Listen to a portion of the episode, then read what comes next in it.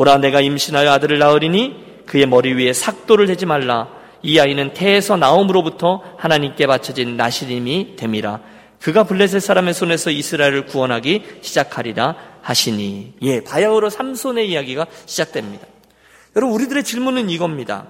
하나님이 그날 그토록 많은 이스라엘 백성들 가운데 그 가정들 중에 왜 이 마누아라는 사람의 가정을 택해서 삼손을 주셨을까요? 과연 그 가정이 어떤 가정이었을까요? 그래서 이 밤에 우리들은 어떤 가정이었기 때문에 그들이 그토록 놀라운 삼손이라는 축복을 품어낼 수 있었는지 물론 전적인 하나님의 은혜죠. 그게 첫 번째 설명이고요. 두 번째 그들 가정에게 있었던 특징은 어떠했는지를 잠깐 살피고 배우고 가정의 달이잖아요. 우리의 부부됨, 우리의 가정됨을 한번 생각하며 결단하기를 원합니다. 자, 그 가정에 어떤 특징이 관찰되고 있습니까? 첫 번째로 그날 마누아의 가정은요. 하나님의 은혜와 또 하나님의 섭리를 인정하는 가정이었습니다. 한번 해보실까요? 하나님의 은혜와 섭리를 인정하는 가정. 여러분 오늘 말씀이 이 가정의 형편에 대해서 무엇을 말씀하고 있는지를 보십시오. 그들이 우선 단지파 사람들이었다라고 돼 있어요. 그런데 그 가정에 아이가 없었대요. 여러분 물론 지금은 아무도 그렇게 생각하지 않지만 그 당시 유대 문화권에서는 자녀를 많이 갖는 것이 그들의 인생의 성공과 실패를 가늠한다. 이렇게 생각하고 있었어요. 유대인들의 사고방식이 그랬다는 거죠. 어떻게 해서든지 그래서 비정상적인 방법을 통해서라도 자녀를 많이 가지려고 했었어요. 여러분 앞선 사사들을 돌이켜 보세요. 기도온 사사는 아들이 70명이었습니다. 예, 이제 놀라지도 않으시죠? 오늘 계속 그런 얘기를 들어서 입산이라는 사사 지난 시간에 아들이 30, 딸이 30. 압돈이라는 사사 아들이 40 그리고 손자가 40, 아 30 이렇게 돼 있습니다. 뭘 뜻하는가 하면 그 당시에는 한 사람이 여러 명의 아내와 여러 명의 첩들을 두고 살았다는 거죠. 그렇게 결혼을 해서 자녀를 많이 낳는 게 트렌드였다는 거예요. 많은 이들이 그렇게 했어요. 아니 하나님의 위대한 사사들조차 또 하나님의 어, 위대한 선제라고 불리우는 사무엘의 가정도 그랬습니다. 알고 보면 엄마가 둘이었던 거죠. 그게 그냥 자연스러운 그 사람들의 월드뷰, 사회적인 통념이었습니다. 그런데 오늘 마노아의 가정에 대한 이절의 말씀으로 돌아가 보면 마누아는 그러지 않았다는 거예요. 그 아내가 임신하지 못함으로 출산하지 못하더니 라고 돼 있는데 이 말은 그들이 그들이 지금 그렇게 두 부부가 사는 것, 아내가 임신하지 못하는 상황을 하나님의 섭리로 받아들이고 그것에 매여서 살지를 않았다는 뜻입니다. 마누아의 가정은 자기 아내를 통해서 아이가 태어나지 않았을 때 남들도 뭐 다 그러는데 뭐 그러고 다른 여인을 또 다른 여인을 취해서 자녀를 가진 게 아니라 하나님께서 그들의 인생에 주신 그 분복을 잘 받아들이고 그 섭리를 인정하고 살아갔다는 거예요. 드리는 말씀은 그 태도가 아름답다는 것입니다. 한 예이지만 만사가 그런 거죠. 우리가 가장 먼저 만호의 가정에서 배우려고 하는 것은 하나님이 자기들에게 주신 은혜와 섭리를 그대로 인정하고 자족하면서 살았던 가정이고요. 그 모습이 복되다 하겠습니다. 목사로서 저는 우리 교회 공동체의 모든 가정이 이 만화 가정의 태도를 본받게 되시기를 진심으로 바랍니다. 오늘 이 가정은요, 어, 우리들에게 있는 수많은 질문들에 대한 해답을 줘요. 왜 우리 가정은, 왜 우리 집은 아, 넉넉한 시부모님들 가진 가정이 그렇게 많은데, 왜 우리 집 시댁 식구들은 그렇게 넉넉한 시, 하나도 없어서 이렇게 문제가 생길 때마다 어디 맘 놓고 의지할 만한 형제 자매가 하나도 없냐? 혹시 그렇게 불평하시는 분 계십니까? 왜 우리 아이들은 저 집 아이들처럼 뭘 특출나게 잘하는 게 없냐? 전형적인 불편이죠. 왜 우리 남편은 할 말 많으시죠? 왜 우리 아내는? 왜 우리 교회는? 왜 우리 교회 목사는? 왜 우리 교회 식구는 이러저러한 아쉬움이 있고 왜 우리 집 일은 이렇게 일마다 꼬이는 거냐? 여러분 그런 생각들을 해보지 않으셨습니까?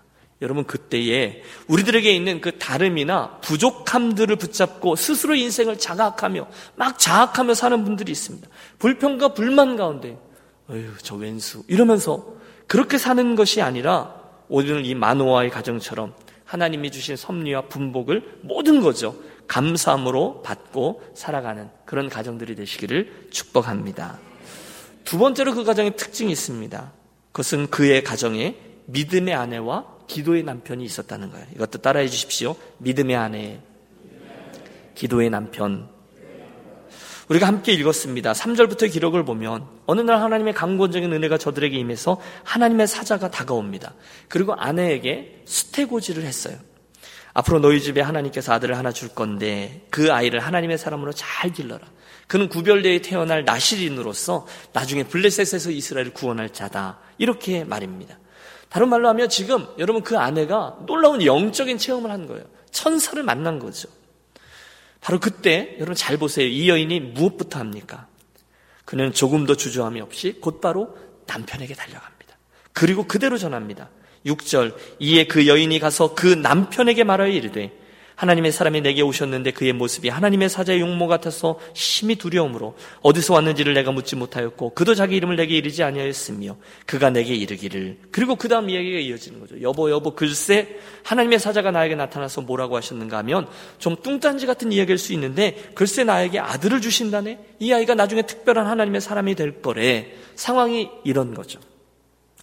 여러분 바로 그 순간에 특별히 여기 계신 남편 되신 분들 입장을 좀 바꿔놓고 생각해 보십시오. 만약에 어느 날 여러분의 아내가 갑자기 이렇게 나온다면 여러분 어떻게 반응하시겠습니까? 목사님, 예, 아, 좋으시겠어요? 어, 그런 상황에, 아, 부인, 그러셨군요. 참 감사한 일이요. 우리, 여러분 그렇게 반응하시겠습니까? 아니면 대, 남편들이 대답하는 거예요? 아니면 갑자기 이 여자가 어디 가서 낮술을 한잔 했나? 아, 시끄러! 정신, 또 어디 가서 뭔 소리를 듣고 와서 이래. 여러분 그렇게 반응하시겠습니까? 전자가 쉬워요? 후자가 쉬워요? 후자가 쉽죠. 예. 어, 후자가 쉽죠. 근데 오늘 본문의 이 만우아는 이런 뚱딴지 같은 아내의 말을 그대로 믿고 반응합니다. 이 말은 서로 간에 그런 영적인 부분에 대해서 신뢰가 있었다는 것을 뜻해요. 여러분 제 경험상 저는 우리 한인교회만 섬겼는데 이런 영적인 은혜 체험들은요 보통 한국 사람들은 아내가 남편보다 먼저 합니다. 그런 경우가 훨씬 더 많습니다. 물론 다 그렇지는 않지만 대부분 아내들이 먼저 은혜를 체험하고 아내들이 먼저 신비한 꿈도 꾸고 아내들이 먼저 작정 기도도 하고 그리고 그 아내들의 지난한 수고 때문에 남편분들이 나중에 그 신앙의 길로 끌려 들어오는 경우들이 훨씬 더 많습니다. 여기도 그런 분들 많으시죠? 아내 없으면 예수도 제대로 못 믿을 그럴 분들 말입니다. 아내가 먼저 신앙의 길에 접어들고 그리고 남편들이 따라와요. 자, 그렇다면 먼저 아내들이 조금만 더 지혜로워지셨으면 좋겠다라는 말씀이에요. 이런 거죠. 혹시 아내분들은요, 혹시 남편의, 남편분의 신앙이 아직 내 성에 차지 않는다 치더라도 그 가정에서 그 남편의 머리됨을 좀 더 인정하십시오 하는 권면입니다. 다시 말해서 좀 더 남편을 존중해 주십시오라는 조언이에요. 오늘 저 만우아의 아내처럼 그 놀라운 일을 남편에게 먼저 달려가서 이야기하고 의논을 하는 거예요. 남편을 존중하는 거예요. 그러면 대부분의 남자들은 단순해서 그러면 대부분 다 넘어오게 되죠. 그런데 가끔 지혜롭지 못한 아내들 중에서 아직 남편, 물론 맞죠. 아직 남편의 영적 성숙이 자기만큼 따라오지 못한다라고 생각해서 스스로 교만해서 얘기도 안 하거나 아니면 지레 포기한 채로 혼자서 신앙생활을 열심히 하면서 가는 분들이 계시죠. 아휴, 내가 어쩌다가 저런 인간을 만나서 할 수 없지. 하나님 저 십자가 제가 지고 가오리다. 이렇게 원망하면서 갈 수 있다는 거예요. 다른 사람들은 남편들 잘 만나서 그 남편들이 앞장서서 신앙생활을 잘 이끌어준다고 하던데 나는 어쩌다가 저런 사람을 만나서 우리 남편은 언제쯤 저 김 권사님 남편처럼 저렇게 신앙이 잘할까? 십자가야, 십자가. 여러분, 제가 너무 적나라한 표현을 쓰나요? 어? 여러분 그렇게 은근히 겉으로야 뭐 얼마나 하겠어요. 그러나 은근히 남편을 무시하고 괄세하고 혼자서 열심히 포기한 채로 예수 믿는 분들이 생각보다 많습니다. 근데 그러시면 안 된다라는 말씀을 나누는 거죠. 여러분 그렇게 하면 남편분들이 아내를 보고 아, 네 아내분 신앙이 참 깊으시네요. 저도 빨리 철들어서 함께 보조를 맞추도록 하겠습니다. 이렇게 나오는 분들이 어디 있겠습니까? 별로 없습니다. 따라서 사랑하는 여인들에게 먼저 권합니다. 혹시 그런 영적 은혜를 먼저 받으셨을 때, 또 그것이 혼자 마음에 담고 혼자 누리는 것이 훨씬 편하시더라도, 어쨌든 남편이 나와 한 몸이잖아요. 참으로 지혜롭게 남편에게 가서 그의 권위를 인정해주고, 의논하고, 존중하고, 인정해주는 아내들. 참으로 아름다운 모습이죠. 그런 분들이 되시기를 권합니다. 남편들이 먼저 아멘하지 마시고요. 아내분들이 아멘하시는 거죠. 요약하면 비록 우리들의 남편의 신앙이 아직 좀 멀어 보여도 그걸 무시한다거나 미리 포기하거나 하지 말고 마음고생은 하지만 하죠. 그렇지만 끝까지 그들을 어, 존중해주고 세워주고 그런 모습이 우리들의 것이 되시기를 바래요. 이 마누아의 아내가 그걸 잘했다는 거죠. 그런데 제가 이렇게만 얘기하고 마치면 안 되는 거죠.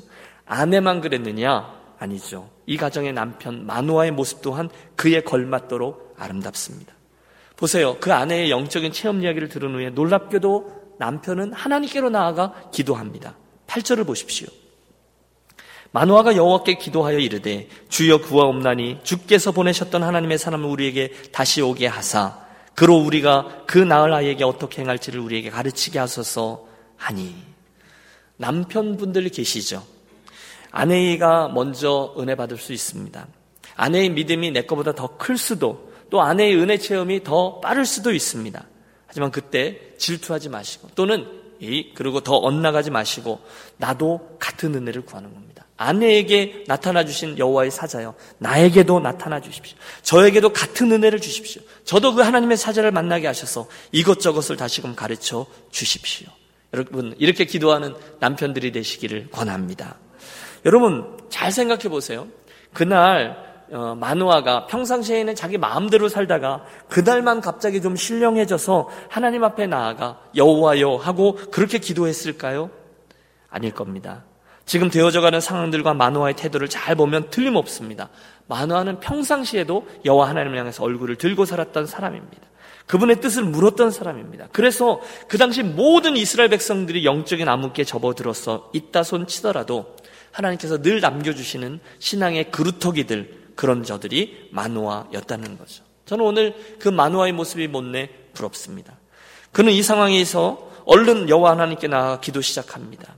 아버지, 오늘 아내에게 나타나셔서 나시린에 대한 이야기를 주셨다고 하는데 구하오니 그 자를 나에게 다시 한번 보내주셔서 그로 우리가 그 나을 아이에게 어떻게 행할 것을 가르치게 하소서. 여러분 여기 얼마나 놀라운 비밀이 담겨 있는지 몰라요. 그로 우리가 낳을 아이에게 어떻게 행할 것을 우리에게 가르치게 하소서. 잘 보세요. 이 이야기 한 가지 전제된 게 있습니다. 지금 마누아는 그 아내에게 주신 하나님 사자의 말씀을 이미 믿고 있습니다. 그래서 하나님 정말이세요? 라고 묻는 기도를 하는 게 아니죠. 대신에 이 아이를 주실 거라는 아버지의 말씀을 이미 기정사실로 믿고 아예 그 아이를 어떻게 길러야 할지를 가르쳐 주십시오라고 간구하는 것입니다. 여러분 얼마나 큰 믿음의 사람인지 몰라요. 사랑하는 여러분, 혹시 오늘 제가 드린 이 두 가지 말씀을 대하면서 아, 여보, 당신이 먼저 그런 아내가 돼야지 라고 적용하신다거나 보세요. 당신이 이런 남편이 먼저 되세요 라고 적용하지 마시고 거꾸로 저와 여러분이 먼저 그런 남편, 먼저 그런 아내가 되어야 되겠다 소원하며 우리 함께 기도하도록 하겠습니다. 그런 마노아, 그런 마노아의 아내에게 하나님께서 그 시대를 구원하실 사사 삼손을 허락하셨습니다. 그래서요, 구절의 말씀을 보십시오. 하나님이 마노아의 기도를 들으셨어요. 하나님이 마누아의 목소리를 들으시니라 여인이 밭에 앉았을 때에 하나님의 사자가 다시 그에게 임하였으나 그의 남편 마누아는 함께 있지 아니한지라 여인이 급히 달려가서 그 남편에게 알려 이르되 보소서 전일에 내게 오셨던 그 사람이 내게 나타나있나이다 하매 아내가 여전히 남편에게 달려갑니다. 그리고 남편을 데리고 나오고 삼자 대면 후에 질문과 하나님 사자의 대답이 주어지는데 여러분 12절에 보면 만화의 질문은 간단했습니다. 이미 믿음 가운데 확신하며 아예 이렇게 묻죠. 이 아이를 어떻게 기르오며 우리가 그에게 어떻게 행하리까? 그때 저 유명한 이야기가 오죠. 포도나무의 소선을 먹지 말며 포도주와 독주를 마시지 말며 어떤 부정한 것도 먹지 말고 내가 그에게 명령한 것을 다 지킬 것이니라 하니라. 오늘은 14절 여기까지만 보려고 합니다. 여러분 여기에서 우리가 잊지 말아야 될 것은 지금 마누아가 하나님 감사합니다. 귀한 인물이니 우리가 잘 키우겠습니다. 그래서 제가 하나님을 실명시켜 드리지 않는 큰 인물을 만들겠습니다. 라고 기도한 것이 아님을 기억하셔야 됩니다. 그게 아니에요. 대신에 그는 그 아이를 키우기 위한 하나님의 방법을 묻고 있어요. 이 아이를 하나님 어떻게 키워야 합니까? 그 방법을 가르쳐 주십시오. 저희가 어떻게 해야 하나님께서 원하시는 대로 키워낼 수 있습니까? 그 이야기인 거예요. 여러분 이 이야기를 주의 깊게 묵상해 보십시오. 지금 이 마누아의 질문에는 그 아이의 출세, 인생 성공 또는 자기가 못다한 일을 투영하려고 하는 욕망 그런 게 조금 더 섞여 있지 않아요. 오히려 마누아의 이 기도 속에는 자기의 아이에 대한 하나님의 뜻, 하나님의 사명, 하나님의 방법을 구하는 그런 기도였어요. 어떻게 해야 이 아이를 하나님의 마음에 합한 자로 키울 수 있습니까? 그 질문이에요. 여러분 저희 집 아이들이 아, 첫째가 스물셋, 둘째가 스물 즉 하나 이제 스물둘 되고 막내가 열여덟입니다. 첫째와 둘째는 이미 대학을 졸업해 버렸고요. 직장과 결혼이 사정권 안에 들어왔다. 저는 그렇게 생각합니다. 그건 이제 이미 이만큼 갔고요. 요즘 이제 때가 때인 만큼 막내의 대학 선택과 진로 그리고 그 이후에 어떤 인생을 살 것인가 늘 마음에 담겨 있습니다. 그래서 제가 저 아이들 위해서 매일 기도합니다. 아빠로서 욕심이 있죠. 저는요 저희 집 아이들이 이왕이면 공부도 잘하고 성품도 좋고 성실하고 건강하고 믿음에 있어서 부요하고 하나님 주신 은사도 잘 개발하고 그래서 결국 좋은 길로 갔으면 좋겠고 이 다음에 좋은 배우자를 만나면 좋겠고 그래서 좋은 직과 좋은 가정을 이루고 뭐 그리고 남들에게 누구에게나 인정받는 그런 사람으로 걸어갔으면 좋겠어요. 딱 자기 아빠처럼만 살았으면 좋겠다. 예. 여러분이 하도 썰렁하게 앉아 계셔서 예. 매일매일 기도합니다. 하나님 우리 아이들이 이렇게 자랐으면 좋겠습니다. 이렇게 컸으면 좋겠 이렇게 그런데 그러다 보니까 잠깐, 잠깐씩 이 본문에 나오는 만호와의 고백 속에 담긴 정신을 잊곤 하는 거죠. 무슨 소리인가 하면 그 아이들에 대한 저희 욕심이 있다 보니까 그 아이가 그렇게 자라도록 도와줘야 된다는 생각을 갖다 보니까 간혹 그런 인생을 살았으면 좋겠다라고 하다 보니까 간혹 그 아이들의 참 주인이신 하나님께서 그들을 향하여 가지고 계신 뜻과 계획은 잊곤 한다는 거예요. 그들을 향한 하나님의 뜻보다 아빠인 내 뜻이 먼저 앞서도록 하는 그 아이를 내 뜻대로 인도해 주십시오라고 구하는 그런 기도나 그런 실수를 할 때가 저에게 있다는 거예요. 그럴 때마다 제가 머리를 치는 거예요. 정신을 차립니다. 원래의 자리로 돌아갑니다. 혼자서 중얼거립니다. 아하, 가만히 있어봐. 이 아이들이 내 것이 아니지. 나는 주인이 아니라 청직이지. 정말이죠. 이 아이들의 인생이 내 것이 아니지. 하나님이 주신 기업이지. 내 역할은 그 아이들이 하나님 앞에서 자기의 인생길을 잘 걸어가 그분과 관계하고 그분의 음성을 듣고 결국 하나님의 이끌림을 당하여 살수 있는 길을 닦아주는 거고 그 바운더리를 만들어주는 것이지 그러니 결국 하나님이 그 아이들의 인생의 주인이시니까 여전히 그분께서 아, 미래를 베스트로 인도해 줄 것이지 여러분 제 진의를 알아주시길 바래요. 제가 책임을 회피하고 하나님 알아서 하십시오가 아니라 전 최선을 다할 거예요. 그러나 결국 그 아이들에 대한 나의 욕심이 아니라 나의 욕망을 투영하는 인생이 아니라 하나님이 가지고 계신 뜻과 계획이 그들에게 이루어지도록 해야 하지 하면서 정신을 차리는 거죠. 그걸 누가 잘했느냐? 마누아라는 거예요. 마누아가 가로되 당신의 말씀대로 되기를 원하나이다. 이 아이를 어떻게 기르오며 우리가 그에게 어떻게 행하오리까? 그는 누가 그의 인생의 주인인지를 알고 있었어요. 사랑하는 유년 가족 여러분, 오늘부터 우리가 사사 삼손의 이야기를 시작하는데 가장 먼저 영적 이스라엘 상태를 살폈습니다. 당시 이스라엘 상태는 암흑기입니다. 이제는 아무도 하나님께 부르지지 않아요. 다 잠들어 있어요. 하지만 그 안에 하나님께서 보배와 같은 마누아의 부부를 예비해 놓으셨다는 거예요. 그 가정은 무엇보다 여호와 하나님을 경외했습니다. 서로를 존중하는 남편과 아내가 있습니다.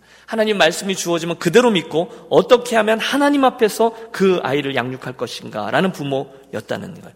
그때 하나님이 그 가정을 축복의 통로로 사용하셔서 그 시대를 구원할 걸출한 사람 삼손을 허락하셨다는 것입니다. 바라기는 우리 유년교회 가족들의 가정도 이처럼 지금 뭐 5월 가정의 달이라고 우리가 하잖아요. 이처럼 부부 또는 부모 또는 자녀 모두 다 하나님을 잘 경외하며 세워져서 어둡던 이스라엘 백성들에게 그 가정이 하나님의 축복의 통로가 되었던 것처럼 여러분들도 이 시대를 향한 하나님의 축복의 통로로서의 가정을 이루게 되시기를 축원합니다.